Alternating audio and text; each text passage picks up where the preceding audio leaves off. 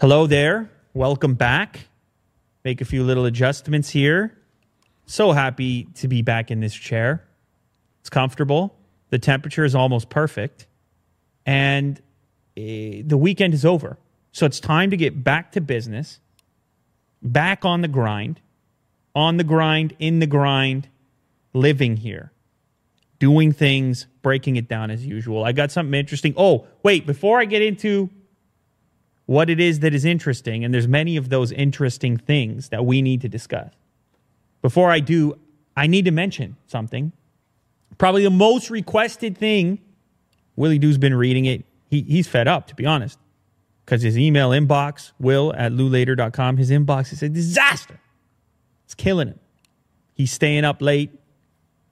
He actually loves it, though, to be quite honest. Anyway, the number one thing that's in that inbox, it's also in the comment section, probably of this video right here, is Lou, this thing you're doing here, this is uh, this is basically a podcast. Where is the audio format so I can listen? I'm on the train. I'm at the gym. I'm in the airplane. I'm in my car. I'm working. I work a job where I can listen to audio uh, format podcasts. So, Lou, where is it? Where's the audio? You're slacking on us. So, anyhow, I'm not slacking anymore. Check this out audio only, available now partially, sort of. I'm working on it. But you can head over to loulater.com right now and you can listen to every episode up until this point and going forward in the audio only format. You can also download them. Now, as far as getting it into the other services such as iTunes, that can take some time for approval. It's been submitted and should be approved soon. But as of right now, you can get the podcast on this website in audio only format. You can get it on Spotify that was a heavily requested. It's active, it's live, it's there, it's on Spotify. People uh, like to listen to podcasts on, on Spotify. It's on Stitcher, it's on TuneIn Radio, it's on a couple of others. The ones we're waiting on, iTunes, which apparently takes the longest, and they might not like some of the titles on my podcast. So we'll see how that goes. Maybe Tim is going to do the review himself like that particular title that Will just highlighted, suing Apple for one billion dollars. I would I would assume you see a headline like that, you're like, let's approve that podcast because it's got to be spicy, which is great, you know. But I don't I don't envision any problems. It's, it's not explicit. This is all good stuff. And uh, and can you imagine once it's on iTunes? That means I've officially I've got content on Apple's platforms. Yeah, that would be a first kind of kind of thing right there. Granted, uh, as we mentioned in a previous episode, Apple buys a lot of their cloud storage from Amazon. So who knows where these files even live? Anyhow, we're waiting on iTunes and we're waiting on Google Podcasts. It's in Pocket Casts, but it has not uh, shown up in the search yet. That will be happening very soon too. So, however it is that you listen to podcasts, actually, maybe you should leave a comment right now because maybe there's some obscure app that you listen to podcasts in that I should know about and don't. So leave a comment if that's the case, but expect to have this thing available everywhere that you listen to podcasts so you can get the audio format and you can download it, listen on your own accord, not waste any bandwidth in all those situations that I spoke about earlier. loulater.com. Uh, a lot of the details are there. If you click the subscribe button, it'll take you right to the Spotify page. But I'll link whatever I can in the description of this video.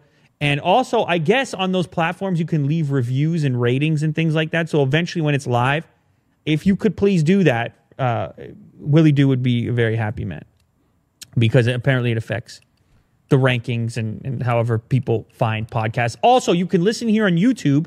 As usual, you can watch the video or you can use background play, which I feel like a lot of people don't know about, but I use it all the time.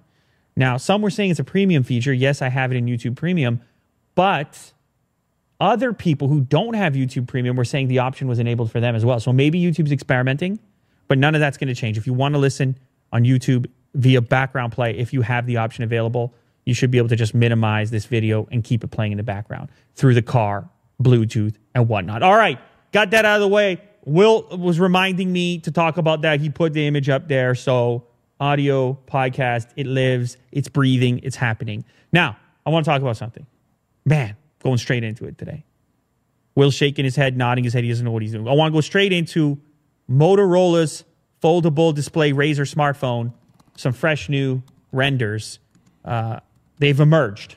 We have fresh new renders of this very unusual take on the folding smartphone craze set to take over planet Earth. You may recall the Razr, we talked about it. Very popular smartphone. Everybody owned one at some point, or at least a lot of people did. But of course, it was not a smartphone, it was just a regular cell phone. The new version, on the other hand, smartphone folding, but not folding the way you might expect. If these renders are to be to be believed, which uh, they match up with some patent filings, so I'm thinking they're probably pretty real at this point, or at least close to it. Then you have a clamshell style thing, a, a smartphone that folds down on itself instead of instead of in the form factor we've seen with the Galaxy Fold and the Mate X. So this becomes a very tiny little pocketable thing. You can see the uh, it looks like it comes with a docking station of some kind in this particular render. A totally different approach will be expensive again according to this particular leak, around $1500 USD. Now, here's the bad piece of news if you were particularly interested in this device. If this spoke to you, either your nostalgia or just your style, uh, this is looking like it's going to be an exclusive to US carrier Verizon. Now, you know Motorola and Verizon, they've had this long history, uh, relationship together, advertising, droid, and whatnot. But uh, it looks like that's going to be the case here if, again, this leak here via the Wall Street Journal is to be believed. So that could be fine if you're a Verizon customer and you want this. If you're not, it might be a little more complicated to pick this thing up. I don't expect it to be a powerhouse. Uh, it's a very slim, light. It's kind of a style oriented phone, kind of like the original Razr, reimagined for modern times for 2019. It's kind of exciting. Uh, I can't wait to check it out. It also looks, it also looks crazy slim. I think it's going to be like maybe it's going to be the slimmest phone. Maybe that's how they put the branding on it. Maybe that's why it's got the Razr brand name because that's what it was originally with the previous version, non smartphone. It was like you never saw a phone this slim. But then that brings into question dur- durability. Brings into question durability. And no one wants to mess with that with these foldable phones. So, anyhow, I thought those were some pretty cool images. I know, Willie, do you probably agree with that? Mm-hmm. And it's a totally different take on a foldable smartphone. We'll see how successful it is. Uh, these images originally leaked on China's Weibo social media network. And that's where all good leaks start, at least the vast majority of them. So keep that in mind. All right, Will, what you got a story for me? You give me. A, let's do a little tic tac toe, little ABC, little okay. one two three, little you know me. Ooh, what a tough story this one is. Yeah, it was all over the news. Pretty controversial. Okay, so uh, this is about PewDiePie and his. I guess this is his most recent upload. Now, uh, obviously, been been a huge topic of conversation uh, around the world here in the studio uh, you have the subscribe to PewDiePie meme, which, I mean, took over half of YouTube. He's almost at 100 million subscribers now, like super close. This is number one on trending right now, actually, this video mm-hmm. as well. And if you scroll down, it probably will give you his subscriber figure. Where is it? Where does it tell? 95 million. So he's in this race. Yeah, I'm sure you guys are aware. He's in this race with T Series, trying to get to 100 million subscribers the subscribe to PewDiePie thing starts a while back and t- kind of like takes on this new form from the original discussion. At first, it's kind of got like a fun little vibe to it. And then the internet does what the internet does, which is it can take the cutest thing and make it evil, can't it? It can take this small little fragment and turn it into something completely different, something completely new, and uh, and that's that's apparently what happened in this case. So PewDiePie comes out with his his latest video and says, "I want to put an end. I want to just stop this the subscribe to PewDiePie meme." And he's being very serious. Like sometimes it's hard to tell, of course, with the comedy and whatnot. Like, is it is he being sarcastic? Is it a real take? Like, what exactly is going on? And uh, in this video, he shouts people out. He says, "Thanks for the love," and so on and so forth. This was a crazy shout out, by the way, when he had the basketball team, the cheerleaders from the basketball team held up the signs. Anyway, he talks about how it kind of morphed and he really wants it to slow down now. Of course, you have the, uh, the individual in New Zealand there. I'm not even say his name, I'm not even say what he did. If you know what it was, then you know what it was. the guy in New Zealand there that nobody likes.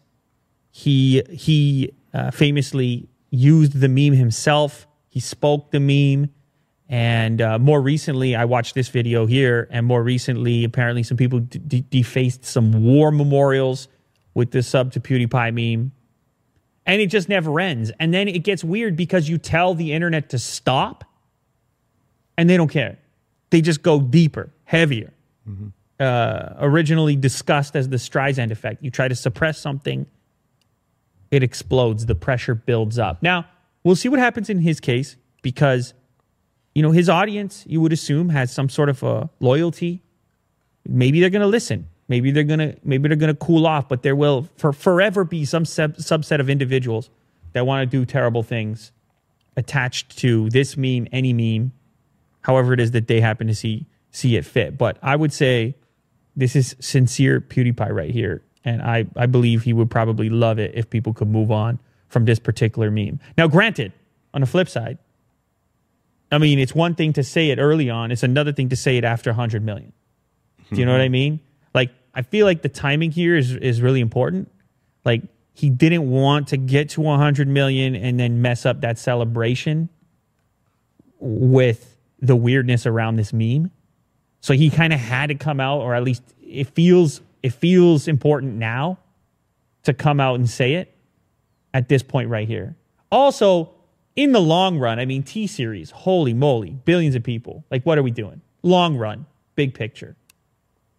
Anyhow, we're talking about a lot of human beings, a lot of viewers, but I'm kind of with PewDiePie on this. If if if he's feeling feeling it the way he's feeling it now, and taking some personal responsibility for that meme and the way that people have used it, then hopefully we, you know, hopefully individuals can just be cool and like just chill out. Like, holy smokes, so so many aggravated people on the internet and just in, in general will. They just want some kind of excuse, some kind of banner to just do something that they think is worthwhile or meaningful, even if it's nasty and weird. And it's just like, you know, just be, just be cool, be nice, be a nice human being. It's worthwhile in the long run. Invest, not in the stock market, in the people around you, some kind of task, do something. You don't have to go deface anything.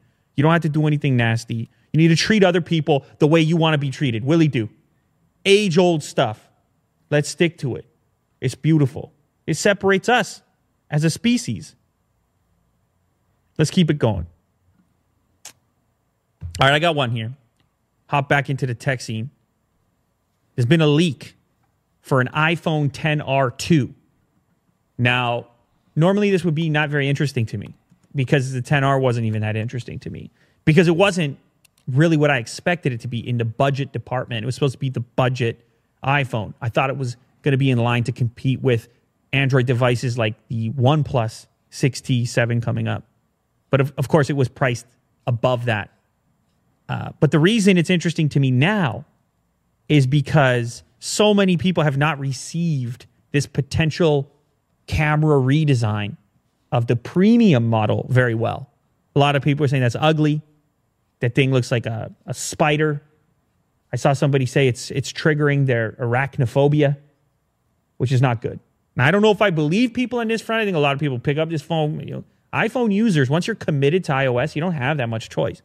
Maybe you can hang on to your old one a little bit longer, but at some point, you just move to the next iPhone if you're committed to iOS. So the reason that this development with the next generation 10R or 10R2 is interesting is because it looks like, based on this leak, that it's going to maintain the old style 10S design. So it will get a second camera instead of the single unit that it has right now. It looks almost identical to what the 10S, 10S Max currently has.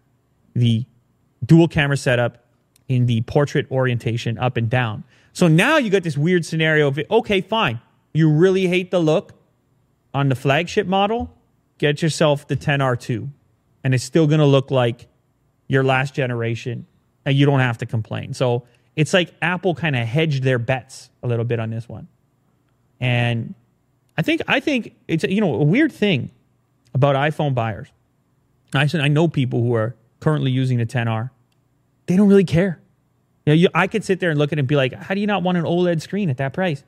But regular humans, by that, people get upset, by the way, when I say regular humans. They're like, what? Is Willie Do and you? Are you guys not regular humans?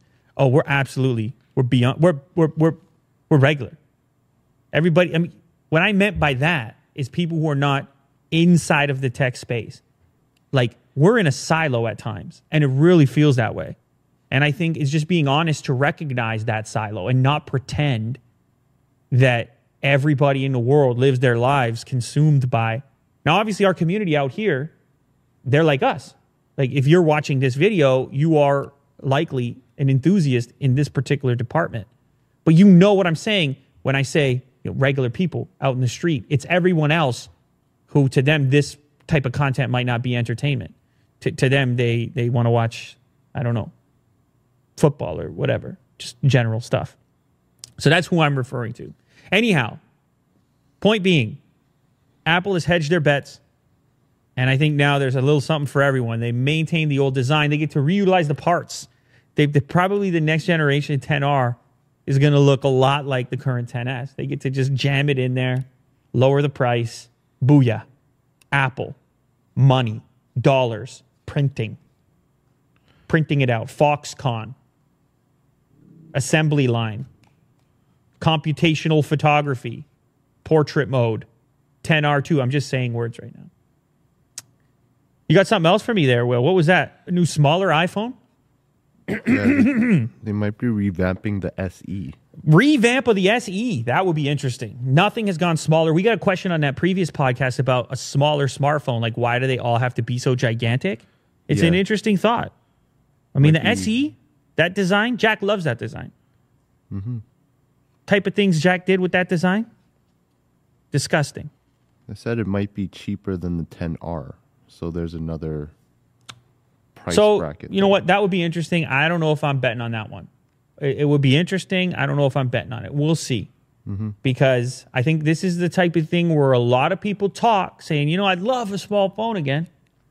But like, if it's there, are they going to put the money down when they got to look at that particular model next to the other one? I don't know.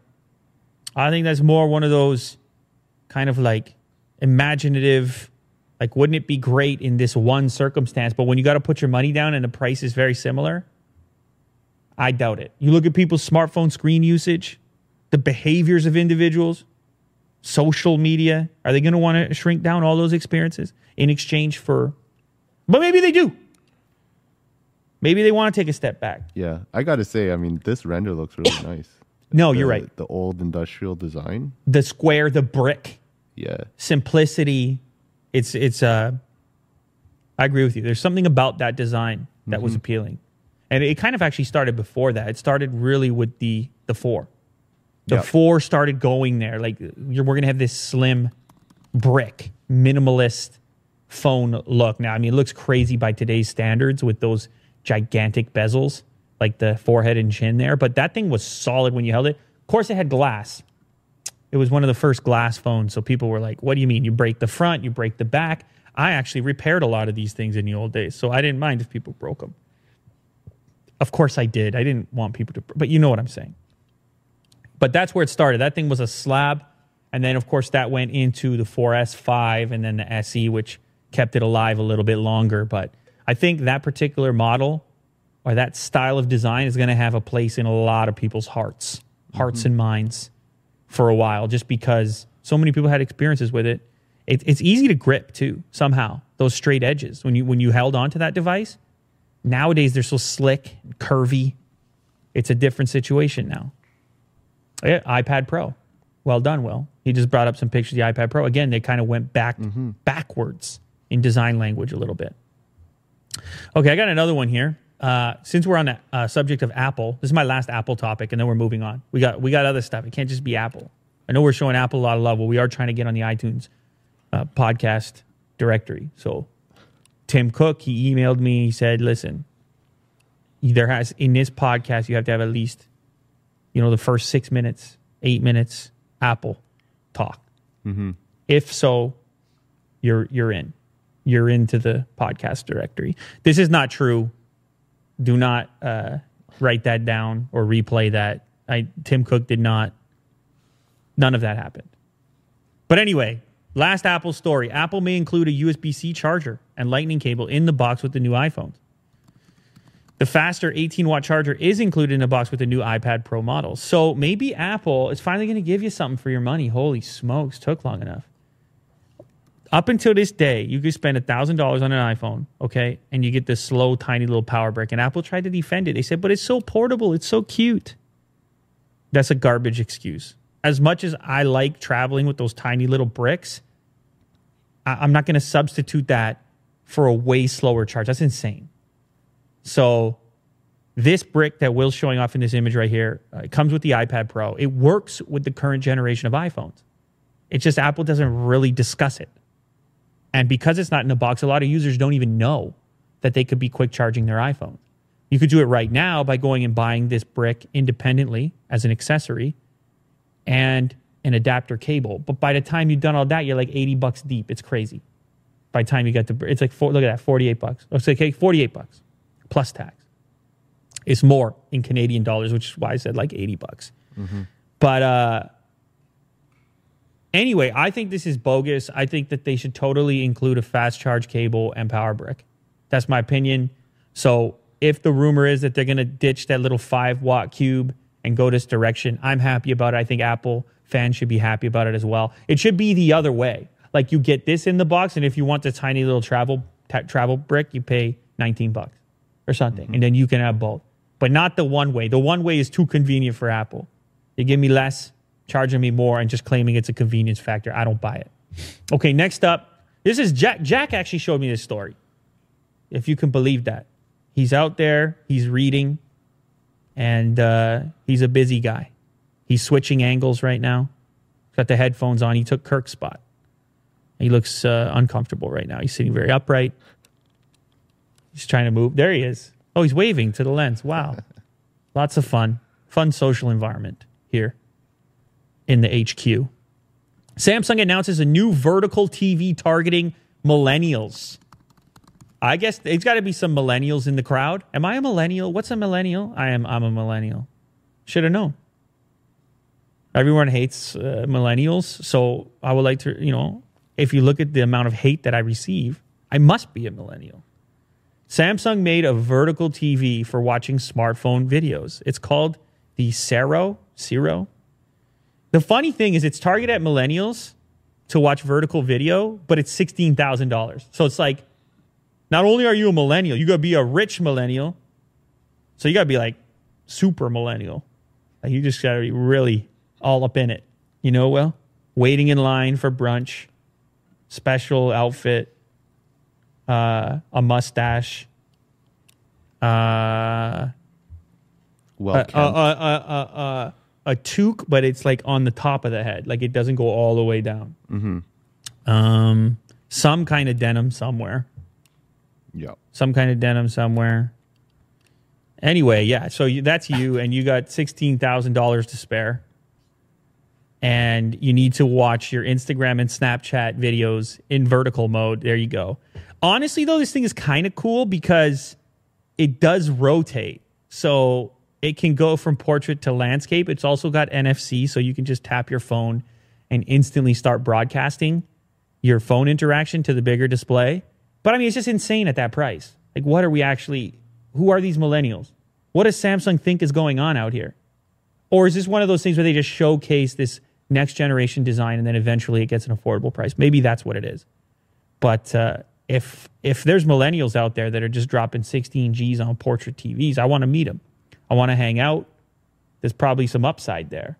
You might get to swig the bottom of a champagne bottle or something if you hang out with those types of millennials. Well, you need to find these people. Yeah. You know? It's cool anyway. One plus seven. Have you heard of it? Did you know it was coming out? Yeah. You heard about it? One plus. I mean, they got a name soon. going now. Now people they've actually got their very own hype. It's hard to believe they're on they're on number seven, and that's including T models. Like holy, I remember when OnePlus started with all those terrible marketing campaigns, and I was like, what are they do? What are these weird marketing campaigns? Now they got they got great products that I recommend all the time. And the seven might very well be the same thing, and it looks like there's going to be this Pro model, OnePlus Seven Pro, and it's going to have a three times optical zoom. So an actual optical zoom on a OnePlus device. It'll have a 48 megapixel primary camera and a three times optical zoom. They put out some sample photos today. That's the article right there. I think. Oh, maybe that's not it. If you, you type camera samples, Will, you can show people some of the early samples that OnePlus claims were shot on the optical zoom via the OnePlus 7. Pictures look pretty good.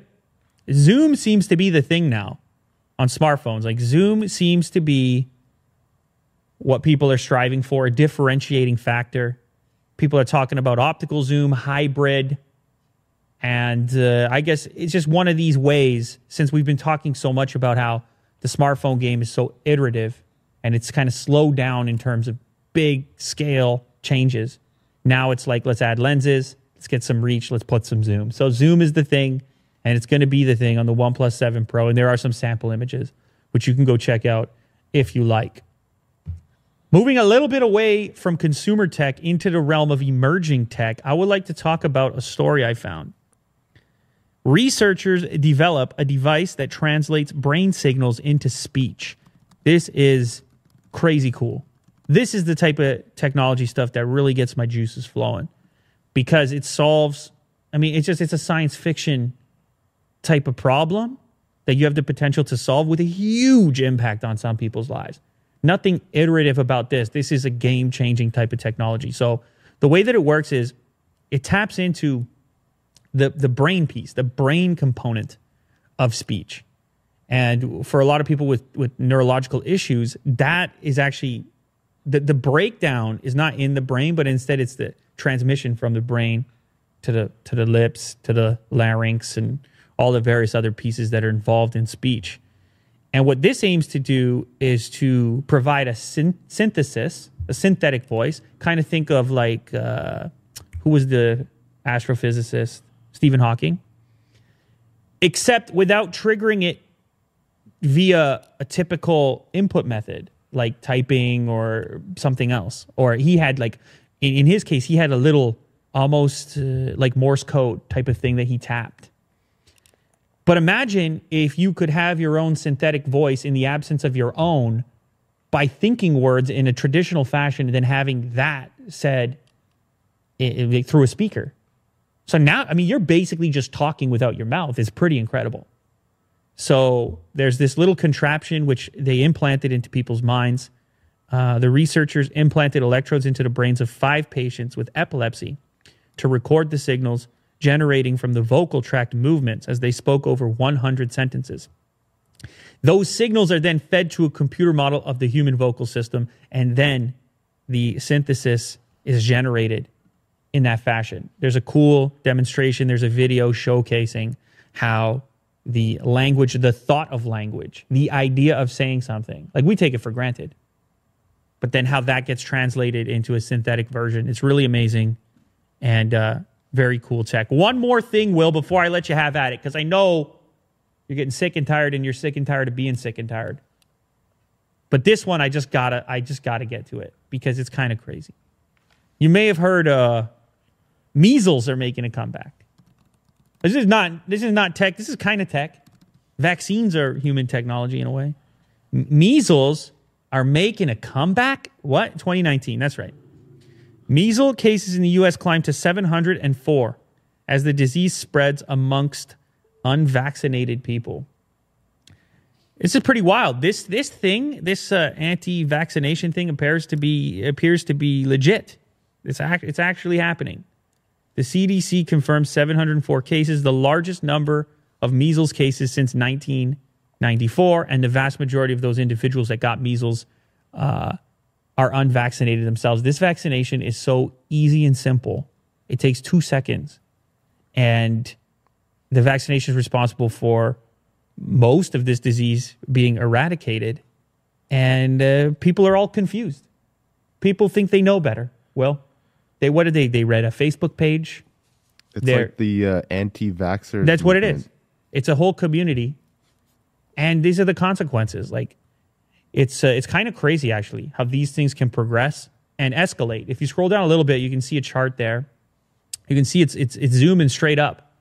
It's uh you know usually around a, between 100 and 200 cases. We're at 700 already in 2019.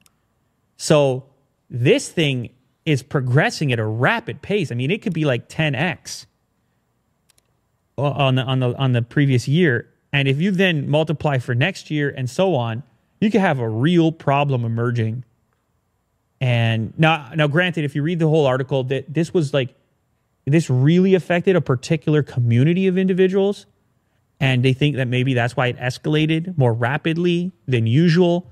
But anyway, I don't. It's a weird segment, but I'm just like, if I can say anything about this, like, go, go, just it's a quick shot. Just do it. It's it's it's a quick little shot. It's scientifically proven. It's a pretty straightforward situation. So uh, yeah, I mean, I'm playing my part here, eradicating measles. Well, it was almost eradicated. What are we doing? We're bringing it back now. This is insane. All right, Will, you got anything else you want you want to add to the conversation? I'm sure you do. Yeah, just a quick one. Okay.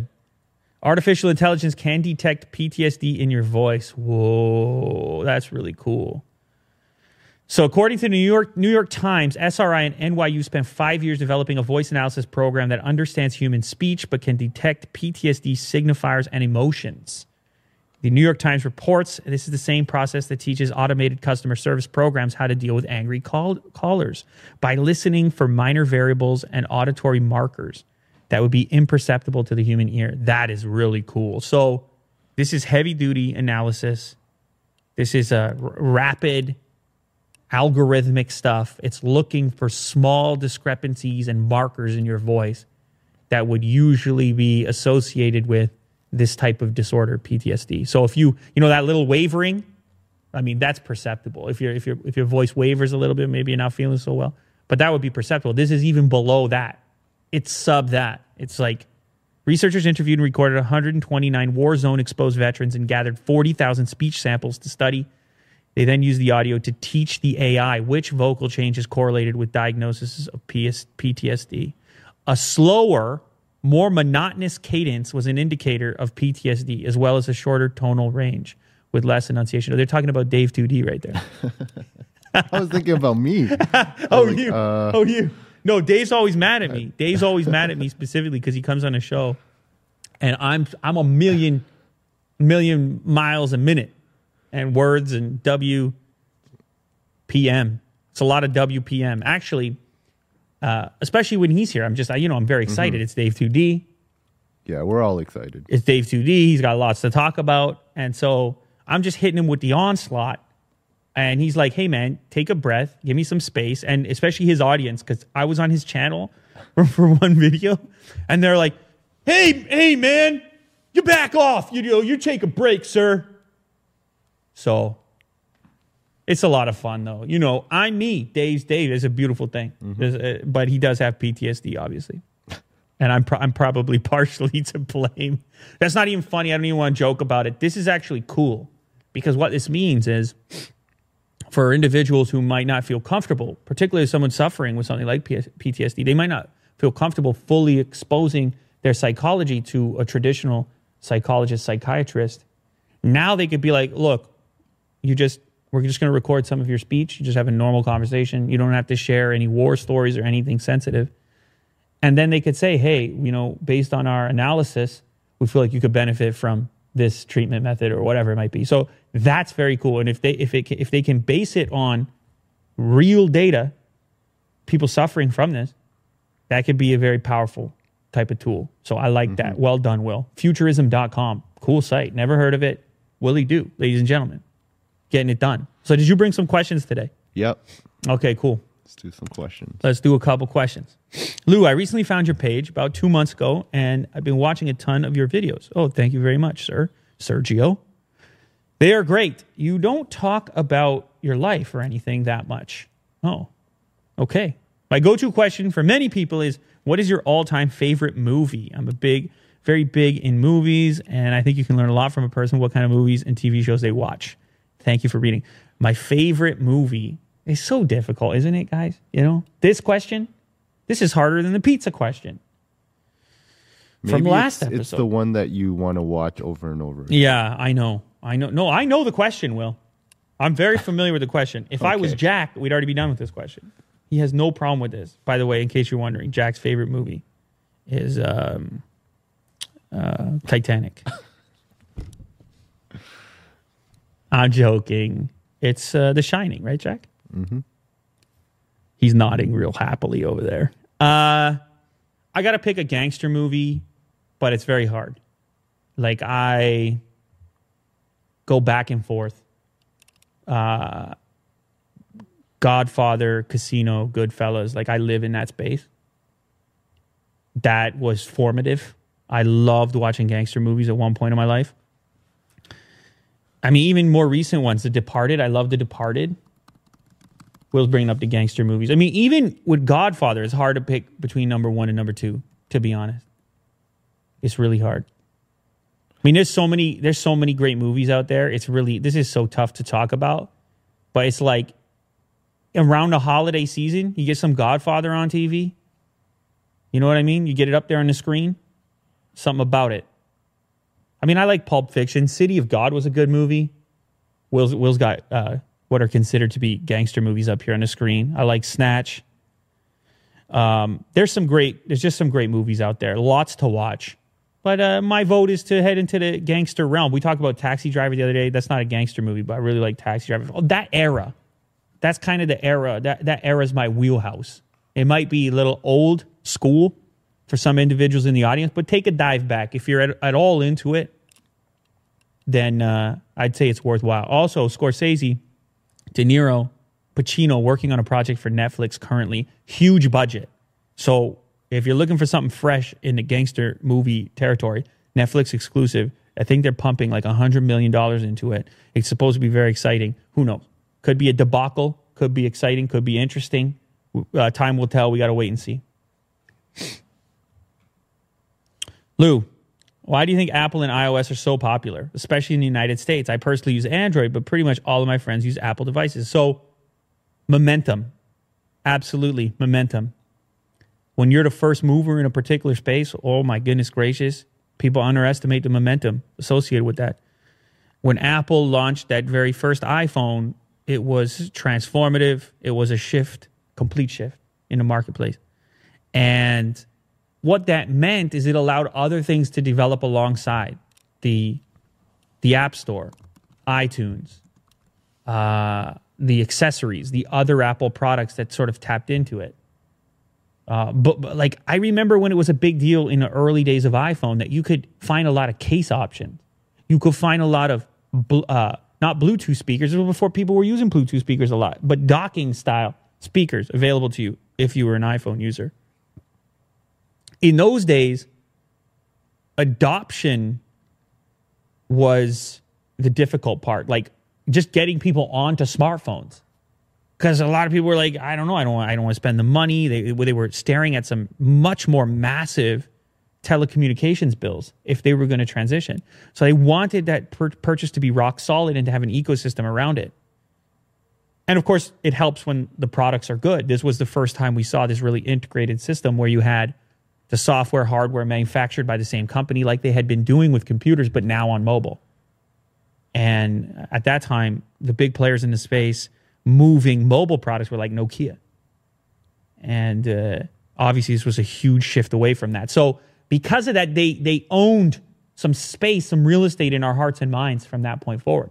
If you go to other parts of the world, you know, I've been to India, for example, China, where Apple didn't have that initial sh- shift, where they weren't responsible for that initial sh- shift, but instead, these technologies took hold a little bit later once you had Android playing the game.